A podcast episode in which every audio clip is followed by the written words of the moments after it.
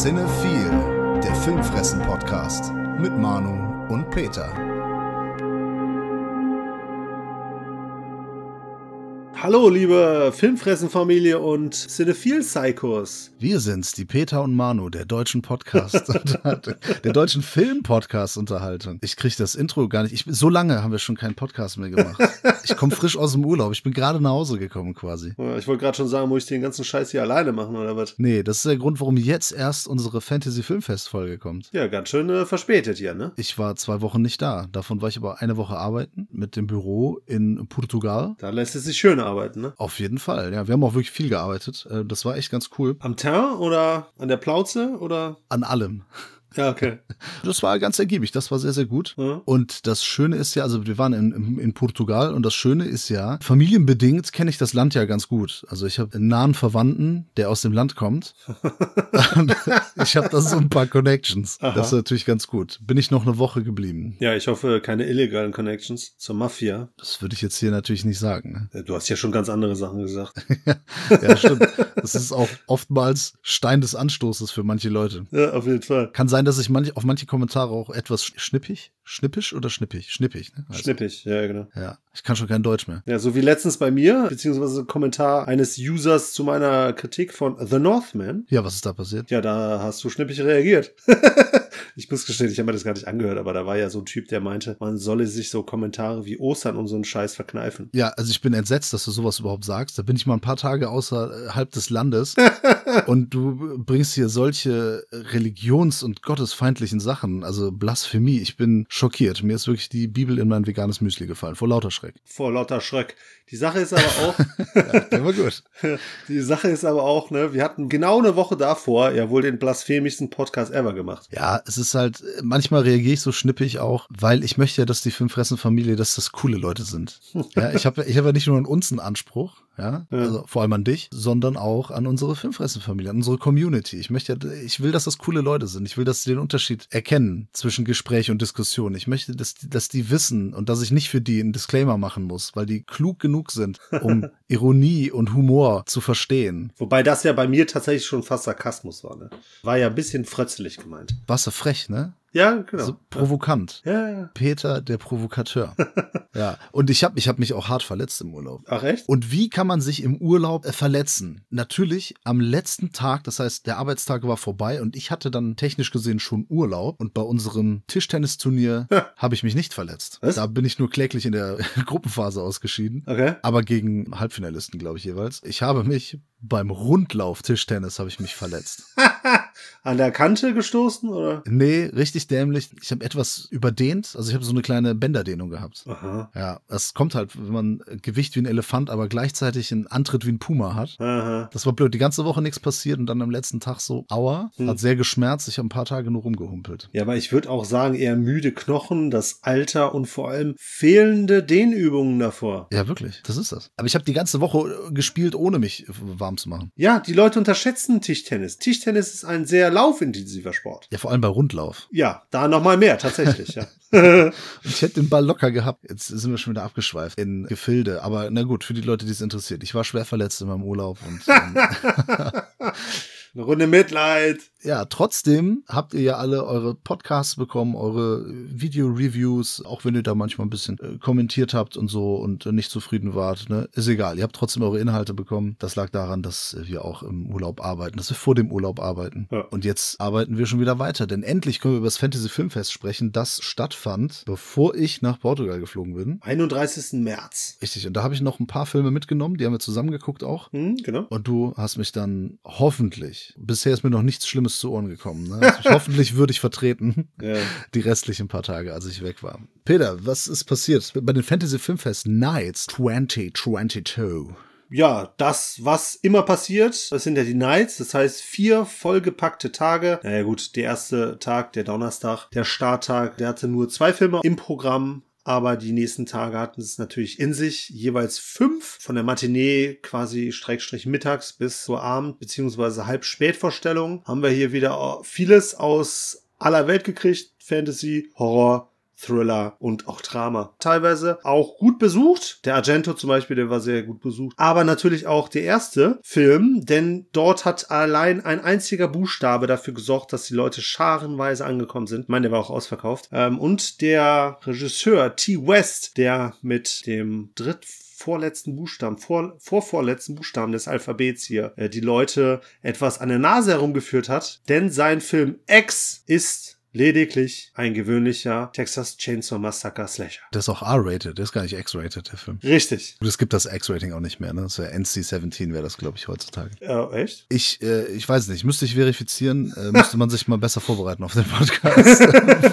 Im Vorfeld recherchieren, aber ich bin quasi gerade aus dem Flugzeug rausgefallen in dieses Zimmer mit dem Mikro. Ja, also das ist ja natürlich nicht nur hat der Buchstabe dafür gesorgt, dass der Laden voll war, sondern natürlich ist es der Öffnungsfilm. Das heißt, der ist immer gut besucht. Ja. Das sind meistens spezielle Filme. Also wir hatten Stephen Kings It, die neue Adaption, die hatten wir mal als Eröffnungsfilm. Wir hatten Mandy äh, von Panos. Cosmatos und jetzt eben äh, T oder Ty West, ich weiß auch nicht, wem das, keine Ahnung. Ja. T West, Ty West, der auch regelmäßig auf dem Fantasy Filmfest vertreten ist. Der hat ja auch noch so Filme gemacht, äh, wie zum Beispiel The House of the Devil, den ich gesehen habe. Fand ich auch optisch Stimmt. ganz cool. Ja. Und dann The Innkeepers habe ich nicht gesehen, habe ich nicht so, so viel Gutes gehört. Okay. The Sacrament habe ich mir damals dann nicht gegeben. Ich weiß nicht, also weil ich irgendwie auch jetzt nicht so der riesen T. Ty West Fan war. Und jetzt halt X. Was passiert? Du hast schon gesagt, es ist Texas Chainsaw Massacre. Auf jeden Fall fühlt sich das an wie ein Remake davon.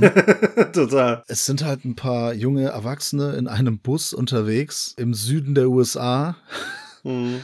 und finden dann, was das finden, also die haben irgendwo ein Haus gemietet. Es ist nämlich ein Kamerateam, die einen Porno drehen möchten. Naja, wobei Kamerateam ist es ein Kameramann, ein Regisseur und der Rest sind Darsteller. Ja, ein Filmteam. Ja. So, sagen wir es so, ein Genau. Filmteam. Und da ist eine aufstrebende Künstlerin, Darstellerin dabei, Genau. die Star werden möchte. Die hier von Mia Goth gespielt wird. Mia Goth, ja, das ist die Hauptrolle. In mehrfacher Hinsicht, kommen wir gleich zu. Ja. Und die haben ein Gartenhäuschen, kann man das sagen? Oder ein, ein, ein Gast, Scheune? Gasthaus. Nee, Ja. Scheune ist es, glaube ich, nicht. Das ist Ja, schon, ja. schon, schon so ein, so ein, Gästehaus. Äh, haben sie gemietet auf so einer Farm, die wird bewohnt von so einem älteren Ehepaar. Und jetzt natürlich dann wieder die Sache, wie viel erzählt man, wie viel nicht. Sagen wir so, dann passieren da ein paar komische Sachen und das Ganze endet sehr blutig. Weil dieses Ehepaar, das hat ganz merkwürdige Beziehung zueinander. Mhm. Die Dame, die hat Verlangen, Ja. die der Mann nicht mehr so ganz erfüllen kann. Wobei er es ja einmal tut, auf jeden Fall. Ja, will das. ja. Dann, ja, möchte sie das woanders herhaben und das stößt nicht immer auf Gegenliebe. Und, und da wird's blutig.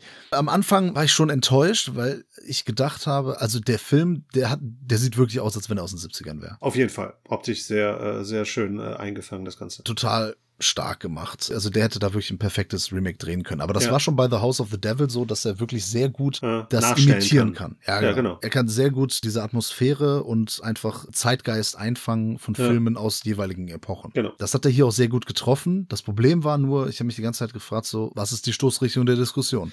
was will er mir denn erzählen? Weil das war auch, das war auch cool gefilmt. Er hat immer so ein, da erinnere ich mich noch dran, so ein sehr interessantes Schnittmuster gehabt, dass er dann manchmal so rübergeblendet hat, schon auf die nächste Szene, aber dann wieder zurückgekommen ist. Okay. Das hat er so ein paar Mal gemacht und das waren so, waren sehr außergewöhnliche Szenenübergänge. Ja. Fand ich vom Schnitt auch stark und teilweise vom Spannungsaufbau. Das konnte er auch bei The House of the Devil, nur da konnte er den Spannungsaufbau gut, aber die hat sich halt nie entladen. Ja. Das ist hier anders. Es wird halt irgendwann auch mal blutig und das ist auch schon schön eingefangen. Also für, für Leute, die auf blutige Sachen stehen. Der Sexanteil dafür, dass der Film halt Ex heißt und dass das hier so pornomäßig und so, man sieht nichts Explizites. Ja. Ne? Also im europäischen Kino, sagen wir so bei den Franzosen und so, da hätte man, ne, Stichwort Basse-Moi oder so, ne, da hätte man das bestimmt auch gesehen. Das trauen sich die Amerikaner natürlich nicht, ähm, beziehungsweise traut man sich das nicht vor der MPAA, Ja. der amerikanischen äh, Filmbehörde da. Dann wurde ich aber ab der Mitte, war ich dann wieder positiver gestimmt, weil ich dann so das, was dann an Brutalität passiert, unterhaltsam fand. Und ich Ja. finde, dass er gegen Ende, oder wie du es gerne sagst, hinten raus, wird sehr unterhaltsam. Er Versucht dann irgendwie noch so eine komische Botschaft Mhm. da rein zu klatschen. Und das Interessante, das hatte ich ja schon angekündigt, Mia Goth spielt hier eine Doppelrolle. Mhm. Sie spielt nämlich auch die alte Frau. Spoiler. Ja, was natürlich noch irgendwie so eine gewisse Metaebene hat. Ja. Die fand ich dann ganz cool, auch für so einen Eröffnungsfilm. Hat natürlich nicht wirklich eine Aussage am Ende. Ja. Aber hat dann am Ende ein bisschen Spaß gemacht. Wird dann auch dann ein bisschen zugewollt Meta, wenn dann irgendwie der Polizist da noch sagt von wegen so, äh, fucked up Horror Movie oder sowas, ne? Ich auch denke, ja, jetzt müsst ihr nur noch in die Kamera gucken und dann nochmal blinzeln. Damit es jeder Idiot versteht. Äh, wie fandst du den denn? Wie du ja weißt, bin ich weniger begeistert, beziehungsweise ich mhm. bin etwas unterwältigt. Die Sache ist ja die, ich hatte ja auch quasi im Vorfeld mir WrestleManiac angeschaut ja. und den bei den Jungs von den Bewegtbildbanausen schöne Grüße an Guess und Lee besprochen. Genau. Und da hatte einer der beiden ja irgendwas gemeint, so von wegen klingt nach Ex, weil ich ja das so ein bisschen als Rätsel aufgebaut habe. Und das war mir zu dem Zeitpunkt noch nicht bewusst, weil ich den Trailer nicht gesehen hatte. Mhm. Jetzt habe ich es total verstanden, weil der ist ja. halt quasi genau so. Also die gleiche Geschichte, gleiches drumherum, bis auf das Wrestling-Element und bis auf die Metaebene, beziehungsweise bis auf den Gore dann letztlich, äh, weil der Ex ist natürlich schon was goriger und halt auch in jeglicher Hinsicht natürlich deutlich besser, weil halt auch wesentlich mehr Budget drin reingepumpt wurde, beziehungsweise auch fähigere Leute an diesem Projekt teilgenommen haben. Angefangen bei den Schauspielern bis hin halt zum Regisseur. Das ist schon eine hochwertige Produktion hier, aber ich war halt durch WrestleMania dann schon ein bisschen vorbelastet und dadurch habe ich mich halt auch so ein bisschen gequält, so zumindest so die, durch die erste Hälfte, wenn nicht sogar zwei Drittel, weil in der Zeit pass passiert halt wirklich nichts, was man nicht erwartet. Ja, die labern halt viel rum und, und, und reden halt über Porn-Business und so und ist jetzt so für uns Europäer jetzt auch nichts so wahnsinnig Aufregendes Neues. Ja, und vor allem etabliert er quasi die Situation viel zu lange, wie ich finde. Mhm. Seine Figuren und so, das, das hätte er alles viel kürzer machen können. Wo er wieder ein bisschen punkten kann, und da gebe ich dir halt recht, weiß jetzt nicht mehr genau, welcher Zeitpunkt es war, aber da macht er halt es wieder besser, weil bei House of the Devil hat er, fand ich, das Ende verhunzt. Ja, da passiert halt gar nichts. Genau.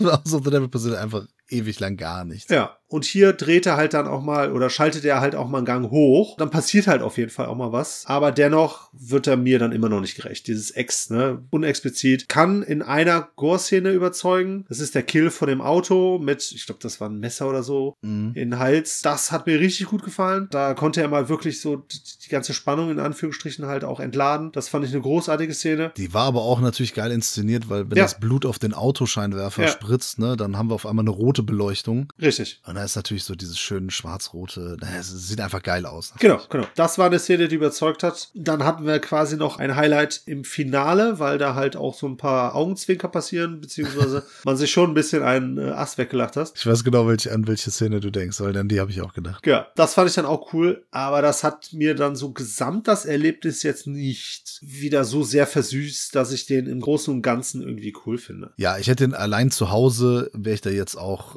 sehr unterwältigt gewesen. Mit einigen Leuten im Kino war es dann doch zumindest gegen Ende unterhaltsam, ja. aber ist jetzt kein super Film. Ja. Vieles, was man schon gesehen hat. Ja, genau. Er kann das halt super toll einfangen, mhm. aber ich frage mich, okay, das ist eine tolle Fingerübung für ihn. Ja. Kann uns allen zeigen, guck mal, ich kann das so aussehen lassen, als wäre es in den 70ern. Richtig. So, das kann Messer im Herz auch. Können andere Regisseure auch. Ich so, das ist jetzt noch nicht die große Kunst. Ne? Da muss ja noch ein bisschen mehr passieren. Genau. Da müssen noch so ein paar schöne Twists and Turns. Und da kommen wir, zumindest die Filme, die ich gesehen habe, das ist ein Thema, das sich äh, wiederholen wird. dass manchen Filmen da so das gewisse Etwas fehlt. Äh, ja, das war unsere erste Begegnung, unsere erste Sichtung hier. Konnte die zweite denn da mehr überzeugen? Nee, nee, würde ich sagen, im direkten Vergleich sogar abstinken. Ja, auf jeden Fall. Ein super generischer Film. Der Film heißt The Cellar, mhm. kommt aus Irland genau. und Hauptrolle ist hier die Elisha Cuthbert, genau. die ich nur aus, heißt das The Girl Next Door? Glaube ich ja, ne? Girl Next Door, genau. Girl Next Door. Nicht der mit Alan Page, also nicht ja. diese Jack Ketchum Verfilmung, sondern das ist so eine Komödie, glaube ich. Ne? Ich habe den sogar mal gesehen. Okay. Da spielt noch jemand Bekanntes mit. Das mag sein. Aber die hat ja auch in dem äh, The Wax Remake mitgespielt. Die hat in 24 hat sie die Tochter von Jack Bauer gespielt. Stimmt, habe ich nicht gesehen. Ja, habe ich ja alle Staffeln gesehen. Sie ist, wie man jetzt hier in diesem Film auch wieder feststellen musste, halt eine Schauspielerin äh, von einer maximal zweiten Riege, äh, wenn nicht eher sogar dritte Riege. Es, es steht hier, hier ganz gut. Ich wollte noch sagen, The Girl Next Door, habe ich jetzt noch mal kurz nachgeguckt, aus dem Jahr 2004, natürlich Emil Hirsch spielt. Ach, stimmt, richtig. Timothy Oliphant und äh, Paul Dano, noch okay, als äh, äh, noch in sehr jung. Der hat mir gefallen damals, ne? So, so eine Romantic Comedy irgendwie ganz, ganz witzig, frech und lustig ist. Sie ist jetzt eine Mutter. Ja, Sie, sie spielt auch eine Mutter, ne? Sie ist halt ein, äh, ein bisschen älter. Achso, das meinte ich, dass sie in dem Film eine Mutter spielt. Ob so. das wirklich ist, weiß ich nicht. ja, weiß ich auch nicht. Ja. Genau, sie ist jetzt einfach mal zwei Dekaden älter, äh, ohne das jetzt äh, zu bewerten, einfach nur zur Einordnung. Und sie zieht mit ihrer Familie, bestehend aus ihrem Mann, Tochter und Sohn, der Sohn ist noch jünger als die Tochter, in ein neues Haus irgendwo hin. Und das ist schon generisch. Ja. Alleine das. Die Familie zieht irgendwo hin, in ein Haus. Es passieren komische Dinge. Naja, auf jeden Fall irgendwann verschwindet die Tochter. Und da möchte sie der Sache auf, äh, die, auf die Spur, Auf den Grund geht. auf den Grund gehen, auf die Spur kommen. Wie auch immer man das sagt. Dann wird sie zur Detektivin genau. und recherchiert und findet komische Sachen heraus, die irgendwas mit Zahlen, einer Zahlenfolge zu tun haben. 23. Einem, genau, einem Grammophon. Dann kommt noch ein Mathematiker stimmt. auch noch vor. Der hat auch noch was äh, zu erzählen, nämlich irgendeine Gleichung, eine, die vielleicht irgendwas mit dem Tor zur Hölle zu tun hat. Man weiß es Mhm. nicht. Vielleicht auch nicht. Äh, irgendwas mit Flüchen. Versatzstücke, die wir aus zahlreichen anderen Filmen kennen und die hier einfach stur abgehakt werden. Ja. Sehr, sehr stoisch, zäh, langweilig, weil bekannt. Äh, Aber auch nie so schlecht, dass man total abgeturnt ist. Es ist halt das absolute Mittelmaß. Ja. Der ist immer gerade noch so interessant, dass man irgendwie doch noch wach bleibt und doch noch irgendwie die nächste Szene erwartet, um dann halt auch nur wieder so, ja, okay. Gab es dann Mhm. noch mal einen Jumpscare, so ein Standard halt, ne? Die gibt's natürlich auch hier. Ja. Das Einzige, und das finde ich dann wieder wirklich bemerkenswert, das Ende war echt gut. Also für das, was der Film sonst bringt. Okay, da muss ich jetzt mal ganz kurz nachhaken, Mhm. weil ich nämlich mich daran erinnern kann, dass ich ein bisschen gepennt habe. Also. Aber es war tatsächlich nicht lange. Ich hätte bei dem Film gerne länger geschlafen, weil er tatsächlich die meiste Zeit echt boring war. Ja. Und weil der halt auch wirklich so von Stöckchen auf Hölzchen und ne, hier eine neue Erkenntnis und dann wieder so ein kleiner gruseliger Moment und dann hier wieder eine neue Erkenntnis, damit sie das besser zusammensetzen kann und einfach nur. Ja, ich bin aber relativ spät erst, ne? Mhm. in, in Tiefschlaf gefallen, hab vom Ende ein bisschen was verpennt. Aber ich meine mich daran zu erinnern, dass das so ein bisschen Richtung Insidious ging, oder? Äh, Ja. Mit dieser- Ja, okay, ja, wir wollen jetzt natürlich nicht zu viel verraten. Das habe ich eh weggepiept. Ach so, okay. Ja. Ja, erstmal, um das zu erklären, warum es auch dann irgendwie langweilig ist und warum du da wegpennen konntest, ist, dass der Schrecken oder das, was passiert mit den Leuten, es ist halt eine Zahlenfolge, die genannt wird und es ist einfach nur so one, two, Two, three. three. Wird einfach hochgezählt. Ja. Damit wird dann gespielt, weil sie einmal dann die Kellertreppe runtergeht, dabei ihre Mutter am Telefon hat und das sind eigentlich nur so zehn Stufen. Und sie zählt einfach weiter und äh, die Leute, die, die fangen halt, wenn, wenn die quasi besessen sind oder was auch immer, das wird auch nicht so richtig erklärt, auf jeden Fall fangen die irgendwann an zu gehen in eine gewisse Richtung und zählen halt die ganze Zeit. ja, genau. Also es ist auch jetzt nichts Wildes, was da passiert. Ja, aber bei der Treppe ist es tatsächlich ja nicht clever, aber schon gut gelöst oder interessant, weil wir ja von Anfang an wissen, dass zehn Stufen sind. Und wenn sie dann halt bei der elften ankommt, dann denken wir auch so, okay, die ist doch schon unten angekommen. Und dann geht's halt weiter und weiter und weiter. Das finde ich sorgt dann schon hin und wieder, also zumindest bei dem Treppen runtergehen für- Spannung, aber ist ja dann auch schnell wieder gegessen. Ja, es ist einmal ist das okay. Aber Genau. Es ist halt jetzt nichts Wildes, was mit denen sonst Ja. irgendwie passiert. Aber das haben sie ja dann zumindest visuell dann am Schluss quasi dieses Bild dessen, was ab elf passiert, haben sie ja dann versucht, sozusagen als Auflösung zu nehmen und dann bildlich umzusetzen. Ja. Das ist ja genau auch das, was der Mathematiker, der ja hier mal für eine Minute um die Ecke kommt, um kurz ein paar Sachen zu erklären, Genau. ne, sagt, so von wegen, da geht es ja um eine Versinnbildlichung oder eine Darstellung von, von Zeiträumlichkeit, sowas in der Richtung. Ja, es sind auch, ne, es, es gibt so ein paar Symbole, die natürlich, also Fans von Black Metal Musik oder Ach, Satanisten ja. einfach sowieso Ja. schon mal kennen, einfach. Mhm. Also so Baphomet-Sachen und so. Und da so ein paar Symbole, die kommen einem, einem dann schon bekannt vor. Das ist so ein Mischmasch aus allem. Ja. Ein bisschen Fluch, ein bisschen ne, Satanismus, ein bisschen Mathematik da rein, ein bisschen Formeln und äh, Ja. ja. Nur bei den meisten Filmen dieser Gattung ist es so, dass die entweder komplett mittelmäßig sind oder einfach Mittelmaß und das Ende ist dann auch noch scheiße. Ja. Hier ist es überraschenderweise, also das, das Ende ist dann irgendwie konsequent und dann doch äh, recht zufriedenstellend, weil ich mich auch die ganze Zeit Ah. gefragt habe, Ja. was ist denn mit ihr? Ja. Und wieso passiert jenes nicht, wieso passiert das nicht und so weiter. Und am Ende geschehen dann aber schon noch ein paar Sachen, die ich dann zumindest wieder zufriedenstellend fand. Ja, ich muss sagen, ich kann mich jetzt auch wieder dran erinnern, weil das Ende war ja schon ein bisschen bisschen eher, wie soll ich sagen, negativ. Also es war kein gutes Ende, sagen wir es mal so. Ja, aber schlüssig. Ja, genau. Aber das würde ich halt auch dann so ein bisschen als positiv anerkennen, weil das ja häufig in amerikanischen Horrorfilmen ja dann eher so ein in Anführungsstrichen Happy End kriegt. Ja, das ist das einzig positiv, wirklich positive, was ich zu dem Film sagen kann. Ja. Ist, dass, dass, dass sie das Ende nicht verhauen haben. Ja. Das kam ganz gut, aber ist ein Film, den gucke ich mir auch nie wieder an. Das ist halt die Sache vergessenswert. Ja, und dagegen, wenn ich dann sehe, okay, der Eröffnungsfilm war dann so dieser Ty oder T West Film, der dann zumindest am Ende oder ab dem dritten Drittel halt Spaß gemacht hat, Ja. so ein bisschen für Partystimmung auch im Saal sorgen konnte, finde ich den halt dann viel besser und schon schon wirkt er einfach viel viel cooler und positiver, weil es ein coolerer Genrebeitrag ist. Das sehe ich ähnlich. Oder genauso. Also da ist Ex meilenweit überlegen. Weil The Cellar ist auf jeden Fall wirklich so ein Film, den du irgendwann auf dem Grabbeltisch oder noch nicht mal da finden wirst, weil das keine Sau interessiert. Stream. Ja, genau. Ich würde jetzt auch nicht davon abraten, aber ne, man kriegt halt genau das, was man maximal erwartet und das halt auch noch in öde. Ja, Peter, wie ging's denn dann weiter? Der erste Tag war ja rum Ja. und dann ich musste arbeiten Hm? und du hast äh, ja, dann hast du Filme geguckt. Was im Kino? Was hast du denn geguckt? Ja, einen auch mehr an diesem Tag als du. Und zwar den Franzosen, der quasi The Seller in gut ist. Aber nur in einer Hinsicht. Also deutlich besser, aber in einer Hinsicht besser, denn er ist auch quasi, ja, so, so ein bisschen Home Invasion mäßig. Hat nichts mit Geistern zu tun, aber wir haben halt hier eine Familie, eine dreiköpfige Familie, spielt in Frankreich und die dreiköpfige Familie zieht halt in ein riesiges Anwesen. Da ist der Vater der Frau gestorben und äh, die lassen sich jetzt dort nieder. Er war, der, der, der Vater war halt großer Schriftsteller und seine Frau hat den Verlag geerbt. Die haben unfassbar viel Geld und das Anwesen ist halt echt riesengroß. Ne? Und in dem Haus geht es nicht mit rechten Dingen zu. Nee, in dieses Haus kommt ein junges Au-pair-Mädchen, mehr oder weniger. Ah. Ähm, wir haben hier parallel die Geschichte von einem jungen Mädel in Form von Gloria, die von Alba Gaya Bellugi gespielt wird. Ich komme gleich zu dem einzigen Namen, der mir tatsächlich hier was gesagt hat bei diesem Film. Die so ein junges Mädel spielt, über dessen Vergangenheit wir gar nichts wissen und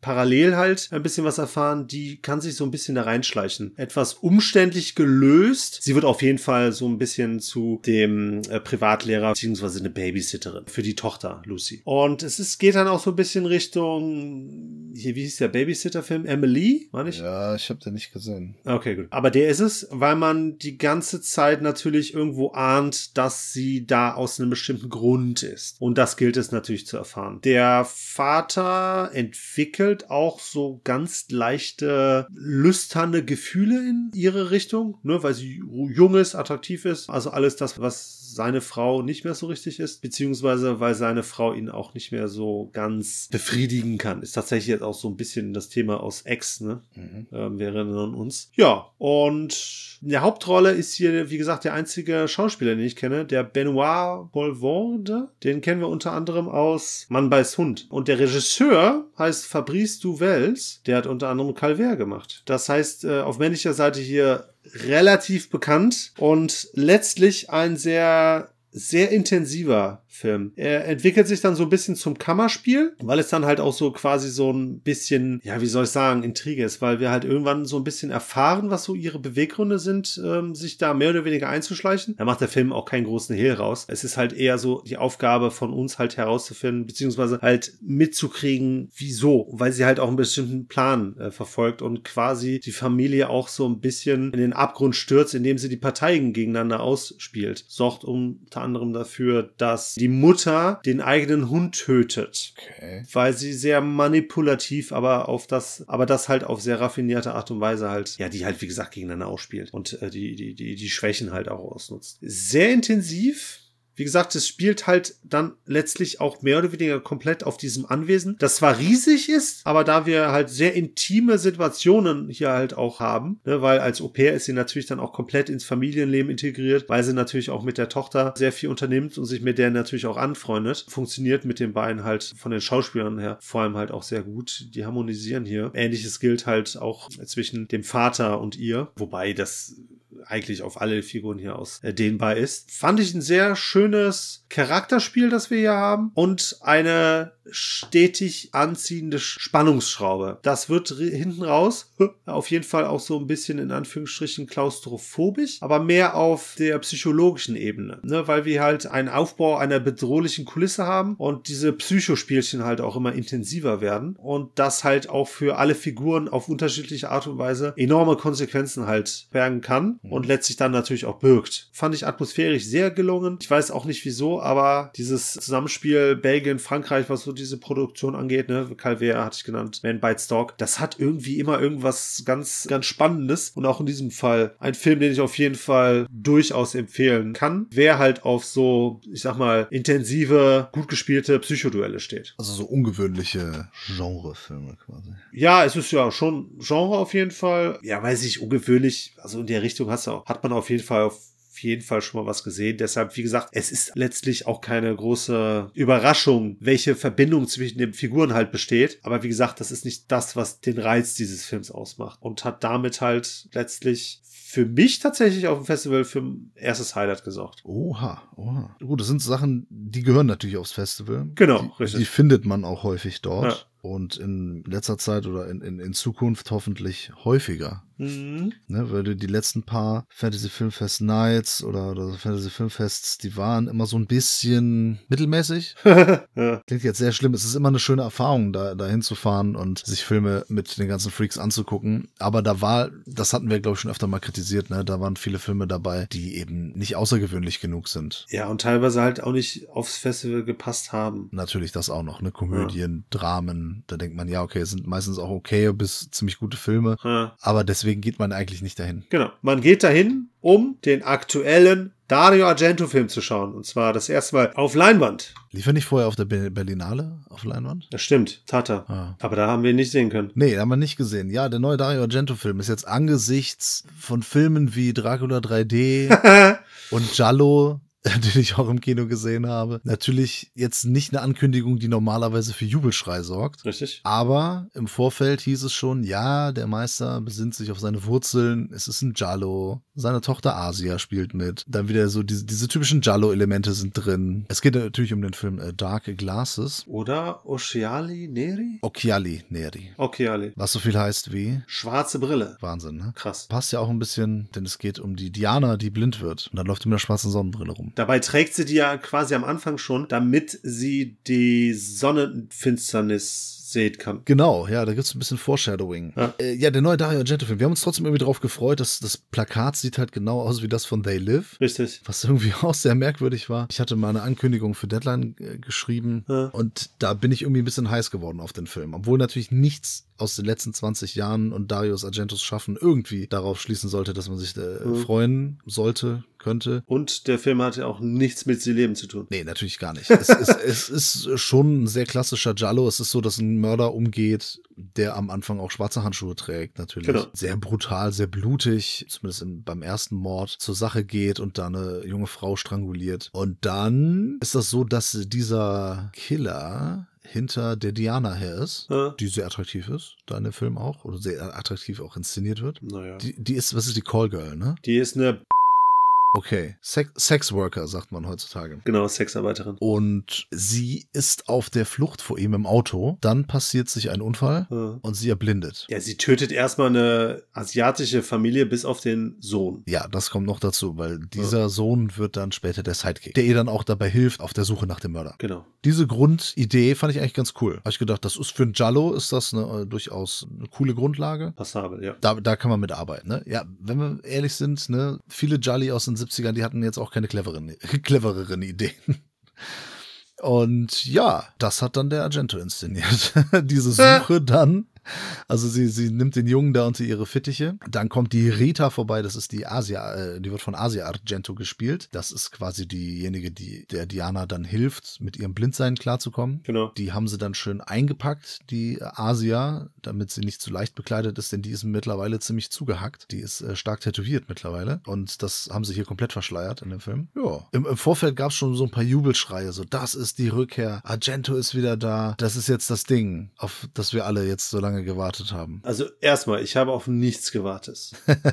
Zweitens, er kam mit Vorschusslorbeeren hierher und er wurde meiner Meinung nach diesen nicht gerecht. Drittens, ich tue mich sehr schwer mit diesem Werk. Mhm. Und viertens, ich freue mich auf die Diskussion darüber mit dir. Aber, Warum? weil ich ja schon weiß, dass wir ein bisschen konträrer Meinung sind. Ja, aber auch nur aus gewissen Gründen. Ja, ist man immer aus gewissen Gründen. Ja, aber die, diese, ja, Ja. egal. Erzähl Cool. genau. Es ist, es ist nicht so weit auseinander. Ja, ich fange jetzt natürlich erstmal mit dem Positiven an. Weil ich meine, ganz ehrlich, Argento ist natürlich schön, den auch mal wieder auf Leinwand zu sehen. Und Ich muss auch gestehen, ich habe nichts von ihm auf Leinwand, also im Kinosaal von ihm gesehen. Zumindest kann ich mich nicht dran erinnern. Ich habe zumindest Jallo gesehen. Ja, daran kann ich mich nicht erinnern. Ich kann mich an den ganzen Film auch nicht erinnern und ich will mich auch nicht dran erinnern. Aber zumindest hat er jetzt mit diesem Film auf jeden Fall, wenn es sein letzter war, einen besseren Film als seinen letzten Film abgeliefert, was schon mal gut ist. Aber Ja. was mir wirklich sehr gut gefallen hat, ist, dass er von der Musik her beispielsweise auch wieder äh, zu alter Stärke zurückgefunden hat. Mhm. Ne, was war bei Argento ja zweierlei bis dreierlei, was er gespielt hat. So, das geht hier so in Richtung hauptsächlich so Phänomena, wo er halt viel Metal gespielt hat. Ach so, Synth-Pop ist das aber auch schon viel. Ja, aber es ist gewaltig. Zwischendurch hat er ja viel mit Ennio Morricone zusammengearbeitet. Da war es dann tatsächlich eher so ein bisschen atmosphärischer, bisschen dem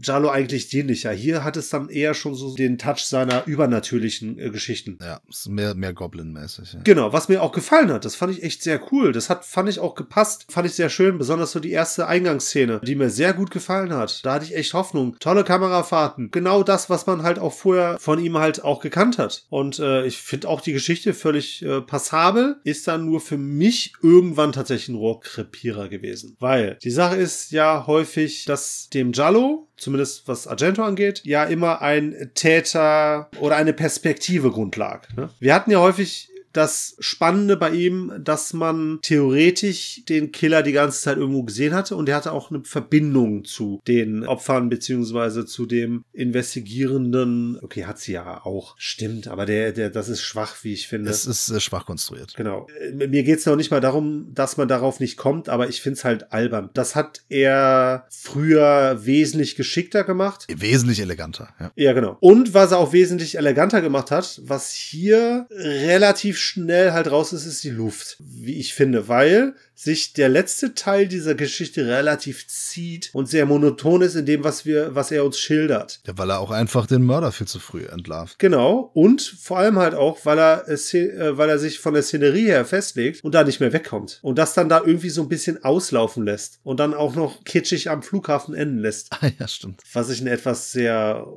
uneleganten Abschluss äh, fand. Ja, aber Kitsch ist jetzt auch nicht untypisch, ne? Also wenn wir auch mal ältere Werke nehmen. Ja, aber trotzdem, es war immer wesentlich eleganter, wie ich fand. Ja, und es war eigentlich interessant, mit dem Kind zu arbeiten. Aber auch das, finde ich, hat er nicht geschafft, hier homogen und interessant genug zu schildern. Asia kommt und geht, wie sie gerade äh, will. Wobei ich jetzt auch mal kurz attestieren muss. Ich glaube, ich habe die zum ersten Mal Originalsprache gehört. Und ich muss ja sagen, die ist ja gar nicht so eine tolle Schauspielerin. Das hat mir echt gar nicht gefallen, was sie da abgeliefert hat. Das hat ja auch noch keiner gesagt, dass die eine gute Schauspielerin ist. Nein, aber so in den synchronisierten Werken fand ich das immer sehr passabel, was sie gemacht hat. Und ich muss auch sagen, dass die Hauptdarstellerin somit das Schwächste ist, was ich an Hauptrollen bei ihm gesehen habe. Optisch jetzt nicht. Ja, auch das. Nee, optisch ist sie nicht das Schwächste, was ich äh, gesehen habe. Aber es gehört von mir aus auch mit zum Schwächsten. Aber ist auch egal. Schauspielerisch, das ist ja das, was, das, was entscheidet. Und da fand ich sie echt sehr, sehr schwach. Ich finde auch die Vorschusslorbeeren überhaupt nicht gerechtfertigt. Ja, okay. Das kann ich schon mal sagen. Ja. Ich finde aber auch, es kommt darauf an, mit was man den Film vergleicht und welche Erwartungen man hat. Vergleicht man den Film mit seinen guten Filmen von früher, ist das natürlich hier ein ganz schwacher Vertreter. Ja. Vergleicht man den Film mit den letzten paar Filmen, die er gemacht hat, Ja. ist er schon ganz ordentlich. Weil er ist halt besser als Giallo, er ist besser als Dracula 3D. Ich Mhm. finde ihn auch besser als Card Player. Ich habe ein Fable irgendwie für Cardplayer, auch wenn der scheiße aussieht. Der erzählt, finde ich, halt noch eine coole Geschichte. Ja, es ist aber auch ein Standard-Krimi und da finde ich hier die Geschichte ein bisschen interessanter. Die tun sich vielleicht nicht viel, ne? Aber Ja.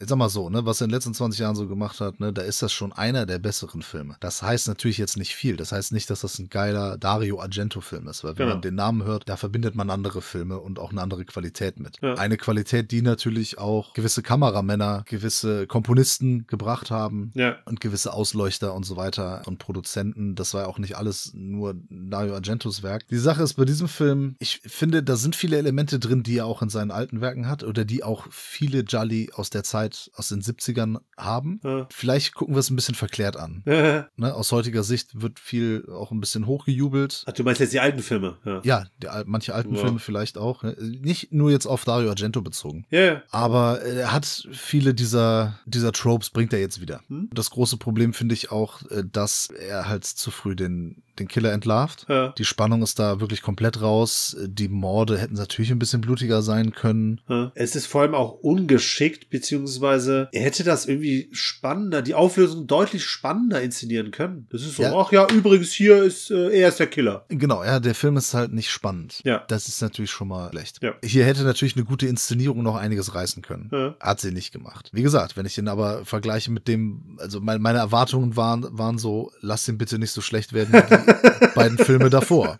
Ja, okay. Und das ist er nicht. Ja, das stimmt. Und deswegen bin ich etwas zufrieden rausgegangen. Auch weil ich gesehen habe, naja gut, er hat halt ein paar Sachen aufgegriffen, die er früher gemacht hat. Mann, der Mann ist jetzt auch 163 oder so, keine Ahnung. Ja, mindestens. Sieht er zumindest aus.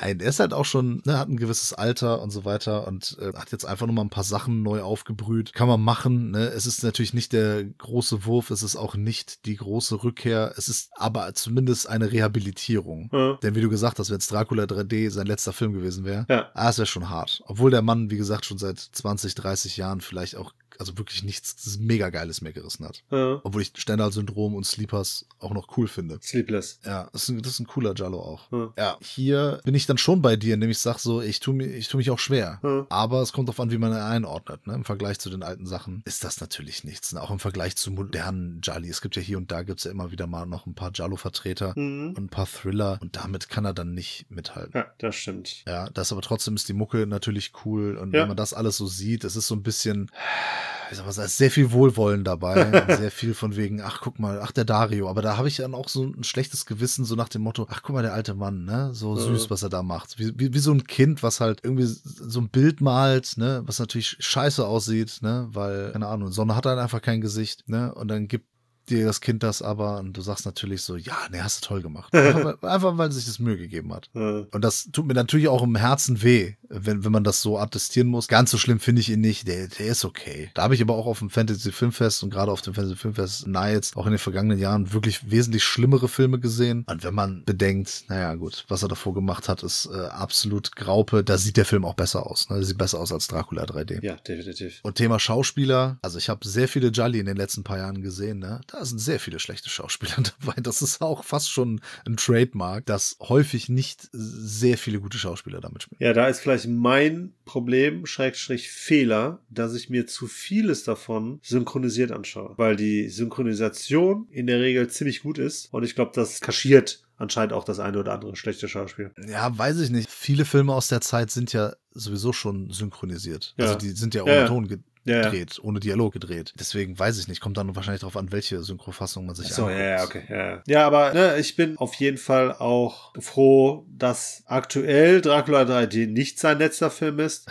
aber ganz ehrlich, er hätte sich natürlich trotzdem noch, was heißt noch, er hätte sich besser verabschieden können, sagen wir es so. Weil wir wissen ja nun mal, dass er eigentlich ein äh, Talent war, ein großes Talent war, ein großer Horrorkünstler. Ich weiß jetzt nicht, inwieweit das jetzt auch durch Produktionsfirmen und so weiter und so fort hier eventuell dann auch nicht möglich war, weil Daft Punk sollte ja zum Beispiel da auch die Musik machen. Ich weiß jetzt nicht, aus welcher Richtung das nicht funktioniert hat. Was haben wir denn wirklich erwartet? Ne? Es gibt ein paar Jolly, die ähm, ziemlich clever auch mit dem Genre spielen, Tenebrae zum Beispiel, oder auch bei Sleepers, die irgendwie dann auch noch so mal ne, so ein paar Twists und Turns haben. Äh, Profondo Rosso, der äh, ein sehr geiles, sehr coole Idee hat, dass man halt den Täter ganz am Anfang sieht Ja. ähm, oder sehen kann. Ja, und auch, auch weiß, dass man ihn gesehen hat und die ganze Zeit denkt, irgendwas stimmt hier nicht so. In diesem Bild, da stimmt irgendwas nicht. Genau, dass man genau wie die betroffenen Personen Ja. agiert, weil, Genau. weil man genauso an der Nase herumgeführt wurde. Ja, und das ist halt clever. Das ist das Elegante. Das ist natürlich cool. Ja, ja, aber das ist halt 40, 50 Jahre her, ne? Das ist ja auch ein Gedanke, das ist eine Idee, mit der man spielt. Das hat ja noch nicht mal was mit künstlerischen Fähigkeiten, mit Inszenierungen oder sonst was zu tun. Mit Beteiligten, Kameramänner, weiß ich nicht, wer die Musik liefert oder sonst was. Das ist ja einfach nur eine clevere Idee. Natürlich, wie gesagt, ich finde die Grundidee hier von Occhialineri finde ich auch durchaus gut, ne? Passabel. Ja, aber die Sache ist, da fehlt es halt an anderen Sachen. Und was, was ich nur sagen wollte damit ist, er hatte in manchen anderen Filmen hatte er ein paar coole Ideen.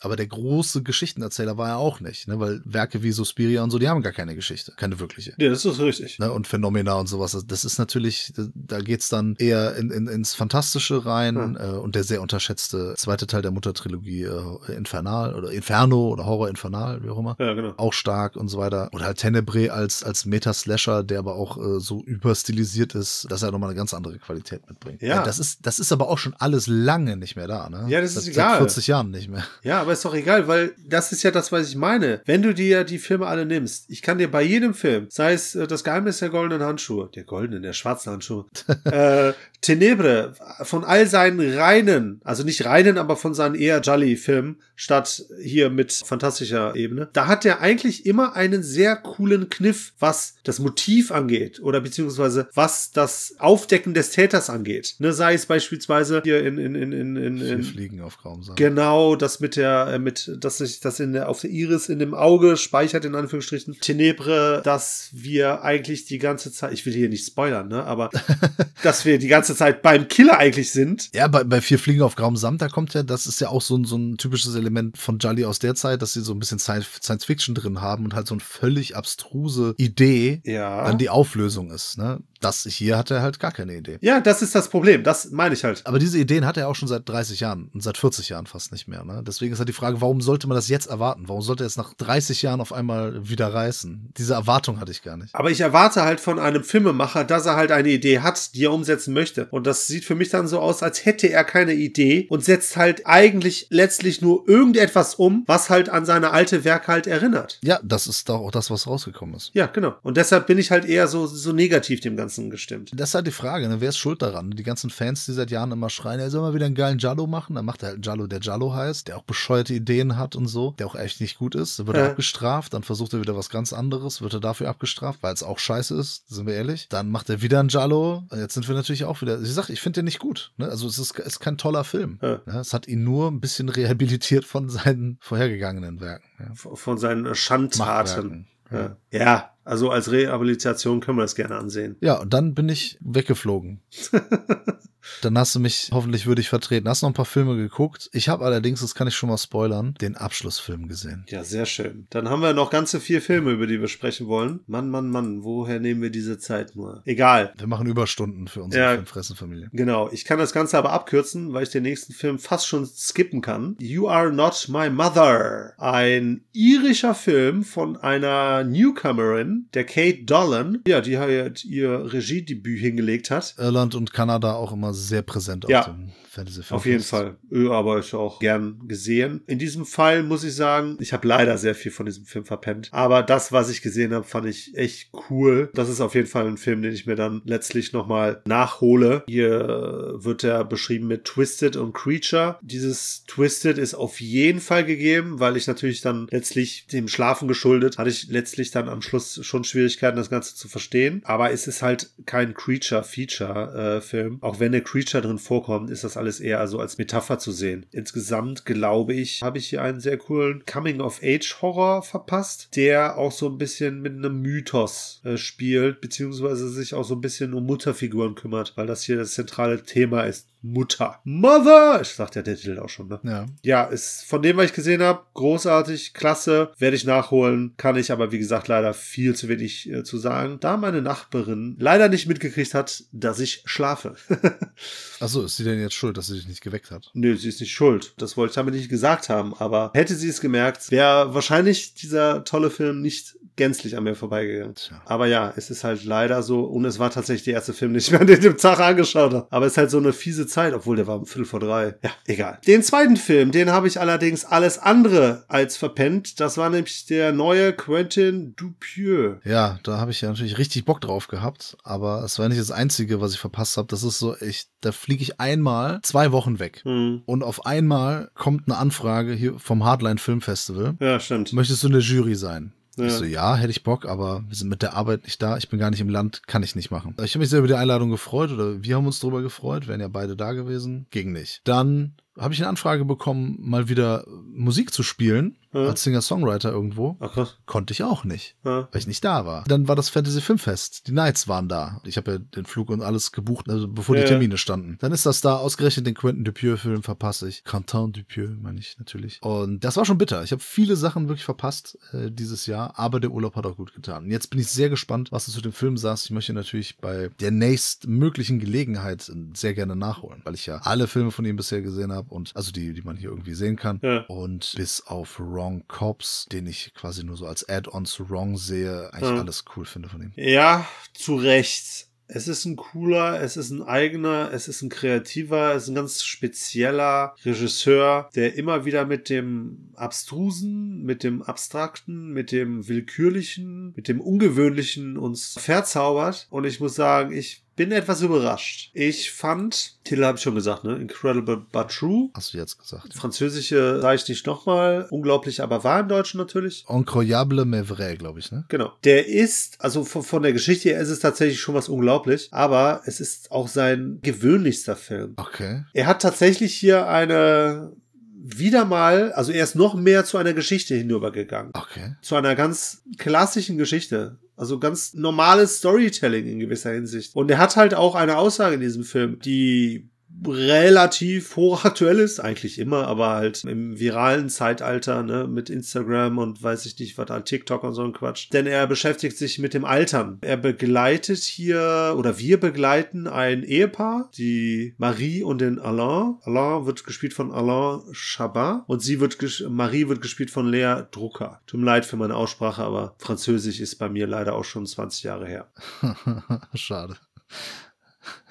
Tut mir leid für dich. Ja, dass ich Französisch gesprochen habe. Ach aber so. egal, das wollen wir jetzt nicht vertiefen. So, die zwei sind halt verheiratet, sind auch schon, ja, weiß ich nicht, ich sag mal 50, sowas in der Richtung. Ne, sind so beide in der Mitte ihres Lebens angekommen. Sind glücklich verheiratet, haben wenige Freunde, aber sie haben ein neues Haus, das sie kaufen und dieses Haus hat ein ganz interessantes Gimmick. Und zwar, im Keller befindet sich ein, ein Zugang zu einer Treppe, zu einem Röhrensystem, sage ich jetzt mal. Also einfach eine Röhre, über äh, die man durch Herabsteigen über eine Treppe halt gehen kann. Und das Lustige ist, man kommt am Dach wieder raus. Durch den Keller aufs Dach. Nee, unters Dach. Okay. Also man kommt schon im Haus selber hinaus. Also im obersten Stockwerk unterm Dach kommt's halt wieder raus. So. Der Clou ist, das verrät der Film auch sehr schnell, das erzählt nämlich der Makler denen. Der Clou dabei ist halt, dass man, wenn man das macht, man jünger wird. Ich muss gestehen, ich habe vergessen, wie viel das war. Es waren Stunden oder ein halber Tag oder sowas in der Richtung. Ich glaube, sechs Stunden wird man jünger oder zwölf Stunden. Also. Auf jeden Fall die Frau, ne, wir wissen es ja so, was das Altern angeht, da haben ja eher die Frauen so ein Problem mit und die Frau kommt da halt auf den schlechten Geschmack. Und die geht dann immer wieder in den Keller und dann vom Dach wieder in den Keller, oder wie? So in etwa. Okay. Also die verbringt eigentlich nur noch Zeit in dieser Röhre. Also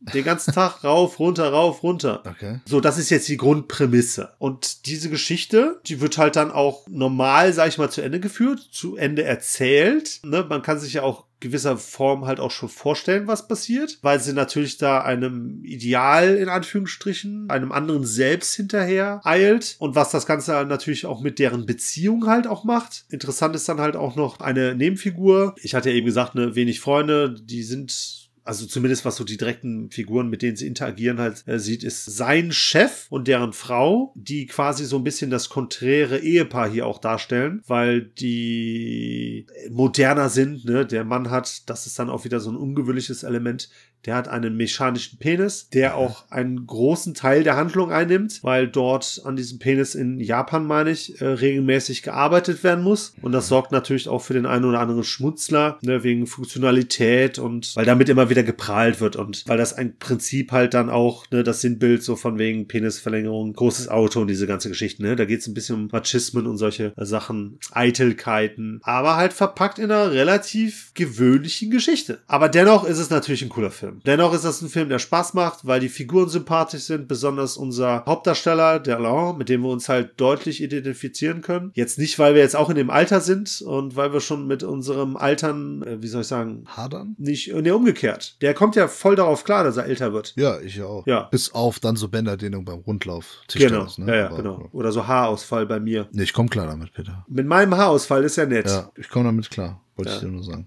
Würde bei mir auch nichts bringen, äh, wenn ich zehn Jahre äh, jünger wäre, hätte ich genauso einen Haarausfall wie heute. also zumindest genauso wenig Haare wie heute, aber egal. Ja, und letztlich haben wir hier eine, ich muss es leider wieder sagen, für Dupieux sehr gewöhnliche Geschichte, sehr gewöhnliche Satire. Vor allem halt über das Thema Körperkult, Obsessionen, so ein bisschen Richtung ne, Beziehung äh, schielend, ne? Also so Thematik, ne? Was, was, was, was macht eine glückliche Beziehung aus? Was gehört dazu, etc. pp. Ne? Weil sie auch eine Gegenüberstellung äh, findet, weil sie eigentlich sehr glücklich sind, aber dann kommt halt diese Treppe hinzu. Die Idee und alles ist gewöhnlich, aber ist der Film denn trotzdem irgendwie außergewöhnlich? Außergewöhnlich? Hat er noch irgendwie einen außergewöhnlichen Twist, noch das gewisse Etwas oder so? Ja, also wie gesagt, es ist anfangs auch immer wieder so seine Inszenierung. Es sind natürlich immer wieder so in kleinen Details die kuriosen Sachen, die passieren, aber ich bringe das ungewöhnlich halt immer wieder nur, um das so ein bisschen einzuordnen. Ich halt wesentlich ungewöhnlicheres von ihm gewohnt bin. Was den Film jetzt nicht schlecht macht, was den Film aber in seinem Övre halt so ein bisschen gewöhnlich macht. Aber ein gewöhnlicher Film von Dupieux ist halt immer noch ein cooler Film. Und das ja. ist das, was ich jetzt quasi eigentlich mit äh, abschließend sagen wollte. Es ist ein cooler Film. Man sollte aber ein bisschen weniger Dupieux als sonst erwarten. Okay, ja, habe ich trotzdem Bock drauf. Bin ich trotzdem gespannt. Äh, will ich natürlich natürlich sehen. Immer. Ja, Nee, also ne, ich habe jetzt bis jetzt auch, wo du eben den Ron Cops angesprochen hast, den habe ich jetzt gar nicht mehr so gut in Erinnerung. Aber ich würde halt auch sagen, grundsätzlich von dem, was er bis dato geliefert hat, das ist ja auch mittlerweile schon einiges, hat er bis jetzt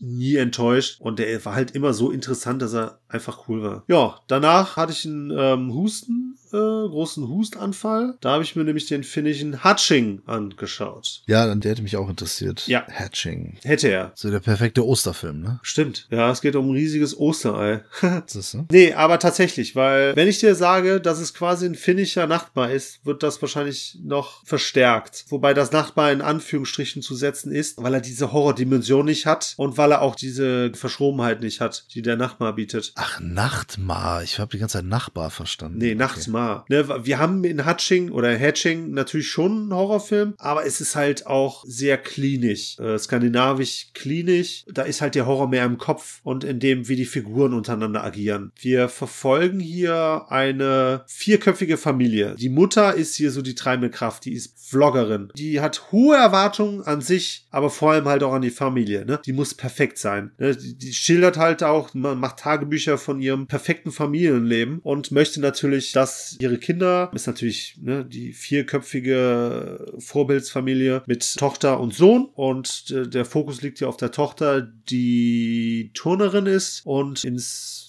Team aufgenommen werden soll, um dann bei irgendwelchen Spielen halt Meisterschaften teilzunehmen. Und das ist halt quasi auch so dass das, worum es hier geht. Darum, dass die Mutter die Tochter dazu treibt, ja, sprichwörtlich in den Wahnsinn treibt, zu Höchstleistungen, baut enormen Druck auf, dass sie halt in dieses Team kommt, damit die Mutter halt immer noch ihre perfekte Familie hat. Ne? Für sie kommt natürlich kein Scheitern in Frage und so weiter und so fort. Mhm. Bei den Machern und bei den Darstellern, da es finnig ist, kam mir nichts bekannt vor. Hannah Bergholm Stockholm ist die, führt hier die Regie und ansonsten, wie gesagt, perfekte Wahl der Mutter, weil die ein so falsches Lächeln hat. Perfekter konnte man das nicht äh, spielen. Es ist ein sehr gesellschaftskritischer Film. Stimmt, ich habe noch gar nicht die Pointe gesagt. Das fängt damit an, dass sich ein Vogel in dieses perfekte Leben eindringt ins Wohnzimmer und dort tötet die Mutter dieses äh, Tier, weil das Tier halt ein bisschen was kaputt gemacht hat und schmeißt den toten Vogel in Mülleimer. Die Tochter möchte den retten,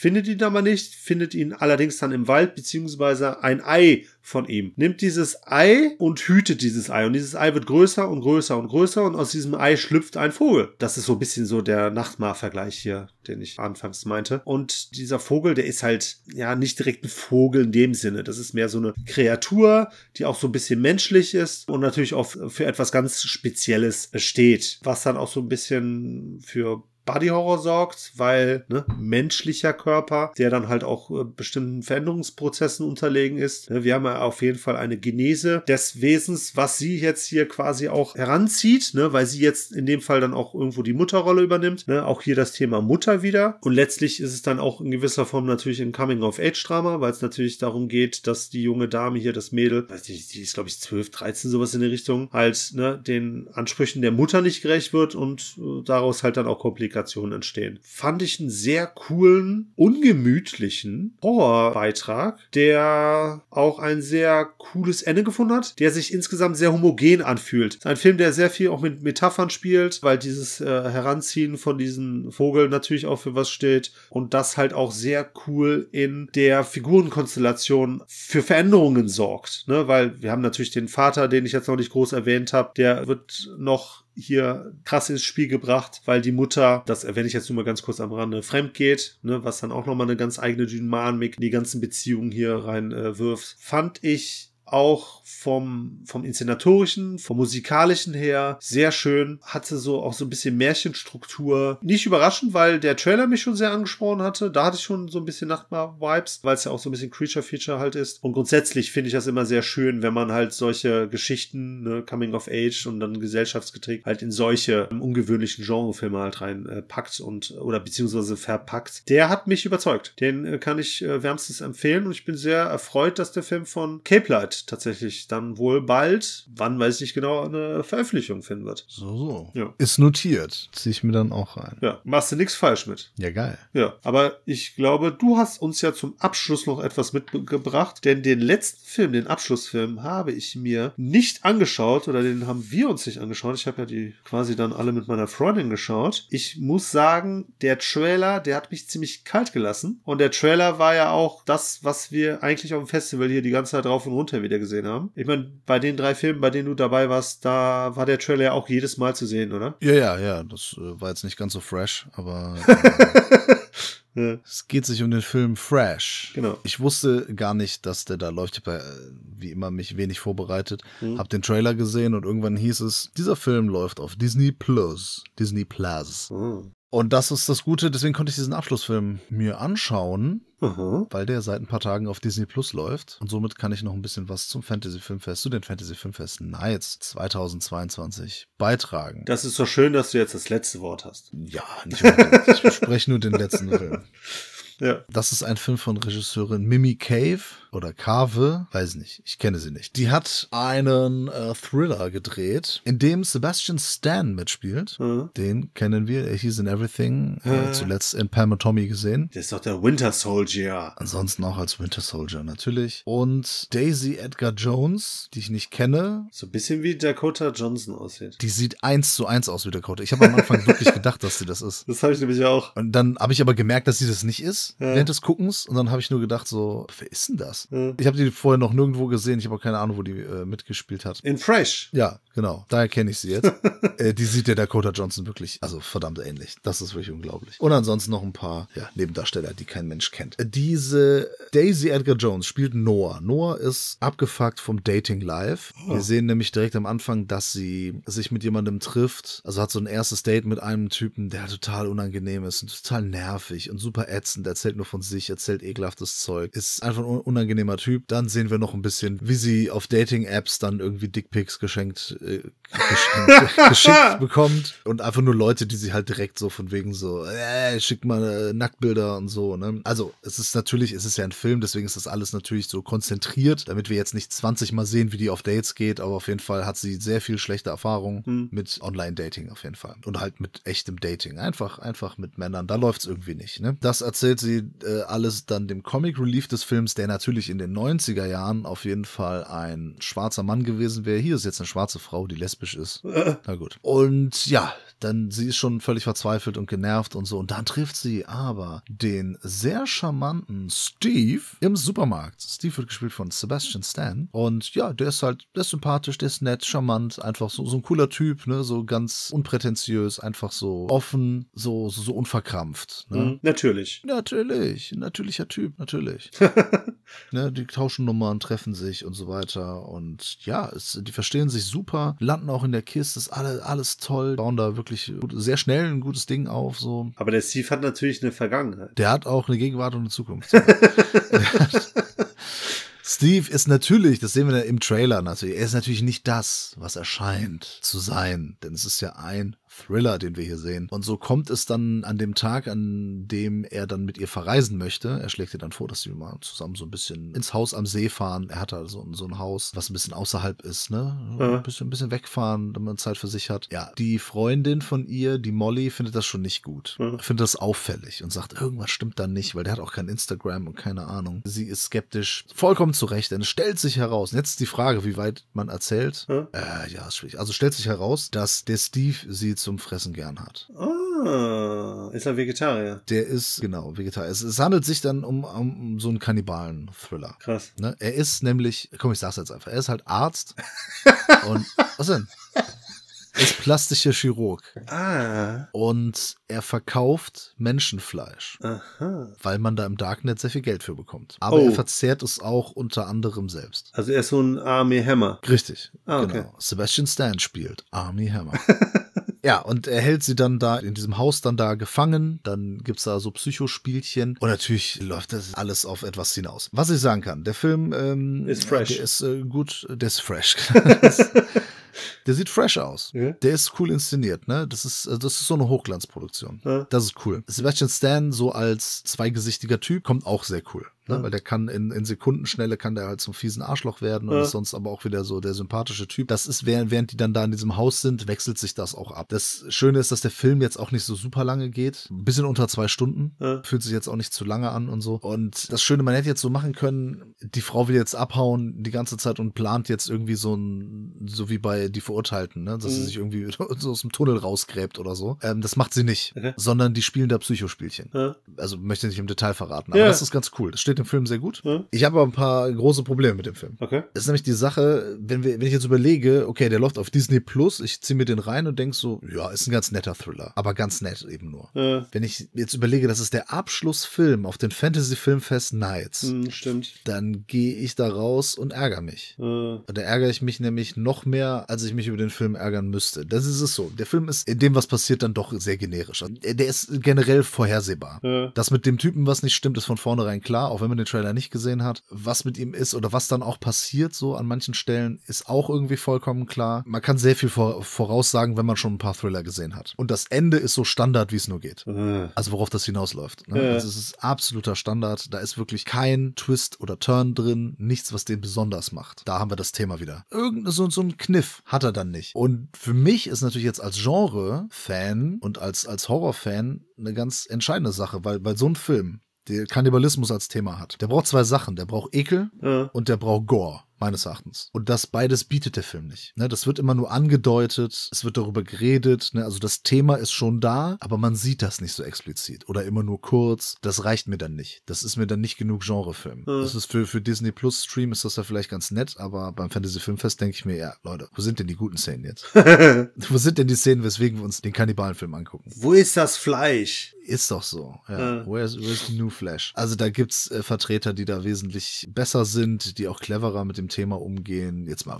von sowas wie Raw gar nicht zu sprechen, aber gibt's schönere Filme. Fresh Meat gab's auf dem Fantasy Filmfest auch mal. Ganz äh, lustiger Vertreter, äh, Stimmt. abgefahren. Neuseeländisch. Genau, aus Neuseeland. Und der Film hier ist dann leider mir ein bisschen zu hochglanzpoliert und ein bisschen zu glatt. Hm. Ne? Das wird andere Menschen nicht davon abhalten, Spaß damit zu haben. Ja. Aber Leute wie wir, die da anderes in dem Genre gewohnt sind, die gehen da enttäuscht raus. Ja. Mal abgesehen davon, dass er auch in den Thriller-Elementen gerade gegen Ende einfach nicht überzeugen kann. Optisch cool, Schauspieler auch cool. Und das finde ich halt schade, denn es ist häufig so, du hast dann im, in, in dem Genrebereich, gerade wenn es um Kannibalenfilme geht oder jetzt nicht unbedingt diese, jetzt Cannibal Holocaust und Cannibal Ferox, aber auch andere Sachen sind das oftmals Produktionen, die wenig Budget haben. Ja. Da mangelt es dann daran, ne, dass die nicht schön eingefangen sind, dass da vielleicht nicht die besten Kamerabilder sind, dass die Beleuchtung nicht schön ist oder dass äh, nicht die besten Schauspieler am Start sind, dass das entweder Low-Budget-Produktionen sind, die aber eben so den Ekel und den Gorbauern befriedigen. Ja. Und hier hast du halt einen Film, der sieht aber schön aus, aber dem fehlt es dann an Biss, Ja. pun intended. Und das wäre schön, wenn das beides zusammenkommen würde. Ne? So eine große, äh, was ist groß, aber halt so eine Produktion mit mehr Budget, die einen Film wirklich mal bringt, der geil aussieht, der gute Schauspieler hat und gleichzeitig auch noch richtig in die Vollen geht, was so das Explizite angeht. Fällt mir jetzt aber nichts ein, was es da gibt. Es wäre halt in der Nische, in der wir uns halt bewegen, äh, gut zu vermarkten, ne? Aber das ist ja eine Produktion zumindest anscheinend, die es auf ein größeres, breiteres Publikum abgezielt hat. Und da funktioniert das halt nicht. Ne? Also da kannst du dann halt, halt dann nicht kommen. Ja, also Genre-Elemente zumindest sind ja schon im Mainstream angekommen. Ja, genau. Zum Großteil. Also wenn man jetzt so Game of Thrones sieht, ne, das war ja. Ja. so für viele Menschen so, boah, guckt euch das an, das ist so krass brutal.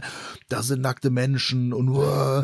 Da habe ich mir das angeguckt, habe gedacht, okay, gut, für jemanden, der normal Fernsehen guckt Ja, oder halt äh, sonst Mainstream-Filme, und ich meine, das ist vollkommen wertfrei, sieht, ist das natürlich krass. Aber für uns war das halt ein normaler Dienstag. Ja. Ganz normales Ding, ne? Und ja, gut, ist halt ein bisschen Splatter drin. Ja, schön, gut. Sieht man halt ein paar Brüste. Super, ne? Also da haben wir hier schon ganz andere Filme besprochen, ja. Geht mir nicht darum zu sagen, guck mal, wie krass und toll wir sind, einfach nur um das einzuordnen. Das ist natürlich so. Aber solche Serien wie Game of Thrones und auch andere Sachen, die haben natürlich dafür gesorgt, oder The Walking Dead zum Beispiel, dass solche Sachen, die in den 80ern locker geschnitten oder verboten wären, dass die mittlerweile schon ein sehr breites Publikum erreichen. Ja. Ja, ich weiß noch, als ich 15 war und in der Schule hier Zombie-Filme, da haben die alle gedacht, was stimmt denn mit dem nicht?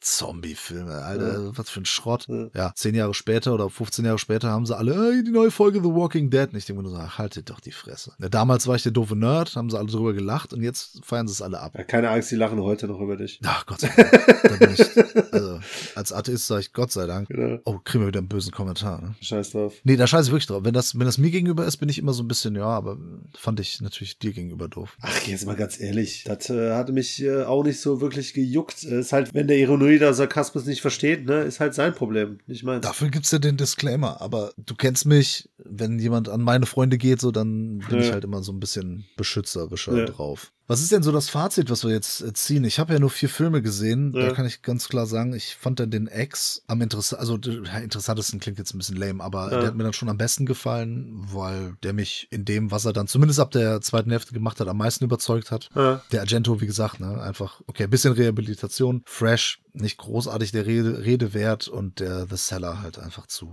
zu lame. Also da ist dann schon, war dann X, beziehungsweise die zweite Hälfte von X war dann schon irgendwie das Highlight. Ja. ja, gut, da kann ich natürlich noch andere Filme mit reinschmeißen. Kannst aus den Vollen schöpfen, fast. Naja.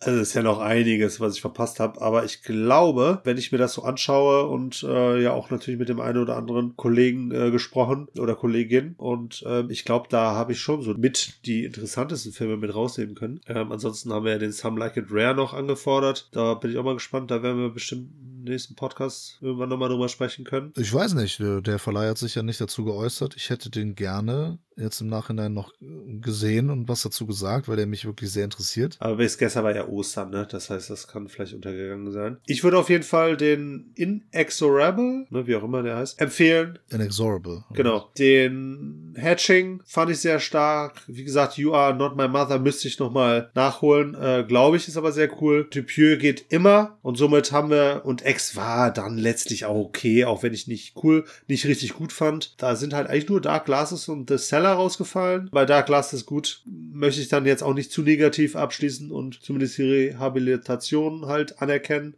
Und The Cellar war halt einfach blöd. Also einfach hat da auch nichts verloren. So ein Lückenfüller, den keiner braucht. Von daher muss ich sagen, von der Breite, von der Breite der Qualität her, habe ich da auf jeden Fall schon äh, deutlich Schlechteres mitgekriegt. Und letztlich dadurch, dass ich zwei wirkliche coole Filme mitgekriegt habe, einen sehr guten, einen wahrscheinlich sehr guten und einen ganz okayen, fand ich das äh, eine gute Ausbeute. Also bin ich mit einem Lächeln, sag ich mal, rausgegangen. Ja, top. Dann an Rosebud Entertainment mal Dankeschön wieder für ein schönes Festival. Jo. Ich kann schon mal spoilern. Ich bin im September Ja. wieder zwei Wochen weg. Ach ne. Aber ich bin passend zum Fantasy Filmfest wieder in Köln. Ach, das ist ja geil. Und da gucke ich mir noch ein paar Filmchen an. Und es kommt äh, da auch jemand aus Berlin hierhin. Der Tom. Nein, eine sehr gute Freundin von mir. Die hat, äh, alle, die den Podcast hören, die wissen jetzt eh nicht, wer gemeint ist, aber du weißt, wer gemeint Die ist. Und, Janka. äh, ja, die kommt nämlich dann wohl zu dem Zeitpunkt hierhin und dann wird die uns auch mal zusammen mit unseren Damen des Herzens und noch anderen Freunden zusammen begleiten und dann gehen wir da in einer ganz großen Gruppe hin. Ja, cool. Wird lustig. Nee, ist doch schön. Dafür lohnt es sich auch immer. Ich freue mich auf jeden Fall auch schon aufs nächste Festival. Wir haben ja hier auch bald wieder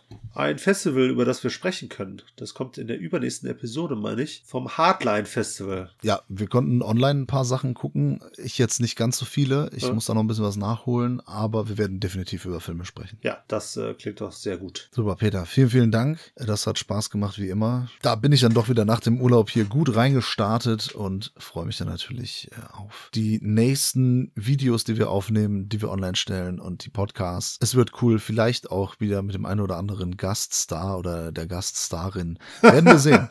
Peter, danke dir. Vielen Dank an alle unsere Filmfressen Familienmitglieder, an die Cinephile Psychos. Und äh, ja, wenn ihr möchtet, unterstützt uns sehr gerne. Dann haben wir hier auch nicht immer so einen so Stress und Brassel äh, von wegen Arbeit und dann müssen wir noch Filmfressen machen. Einfach mal alle ein Abo bei Patreon abschließen. Dann können wir nur noch das machen. Dann machen wir das hauptberuflich für euch. Dann machen wir das natürlich auch super gerne und dann geht's ab. Bis nächste Woche. Tschö. Ja, sehr schön, dass du wieder zurück bist. Sehr schön, dass wir wieder podcasten können. Ich habe schon gedacht, wir hätten es verlernt. Äh, bei dir war ich mir sehr sicher, bei mir nicht ganz sicher, aber es hat ja wunderbar funktioniert. Von daher sehr cool. Nächsten Podcast sind ja auch schon soweit geklärt. Da kommt einiges auf uns und noch viel mehr auf euch zu. Ähm, derweil möchte ich natürlich noch gesagt haben, ne? Wer The Northman das Review noch nicht gesehen hat, bitte reinschauen. Der lief ja gestern an, ne? Spoilerfrei, ne? Lohnt sich auf jeden Fall im Kino, lohnt sich auch das Review. Ansonsten an Ostern haben wir mit dem guten Steffen, dem Trash-Taucher, über den Kampf Gottes, nee, des Sohn Gottes gegen Zombies, haben wir Zeuge gestanden und den Fist of Jesus besprochen. Und diesen Sonntag wartet auch tatsächlich eine neue Quizfolge auf euch. Und da tritt der gute Manu gegen unseren Stargast, den guten Trash-Taucher, den Stefan von Filmverrückt an. Von daher, das sei sehr empfohlen. Sehr knappe Geschichte mit einem ganz tollen Ausgang. Das ist ganz hoch dramatisch. Eine ganz fantastische Begegnung von äh, krassen Trash-Titanen. Da lohnt es sich auf jeden Fall reinzuschalten. Ja, und ansonsten lohnt es sich natürlich auch beim nächsten Podcast wieder reinzuschalten, reinzuhören, uns zu liken, uns zu folgen, nicht zu verfolgen, sondern zu folgen. Und in diesem Sinne hoffe ich natürlich äh, nach dieser kurzen Urlaubspause, die ja eigentlich gar keine Pause war, auch diesmal einen schönen Podcast gehört zu haben und verabscheue uns bis in die nächste Woche.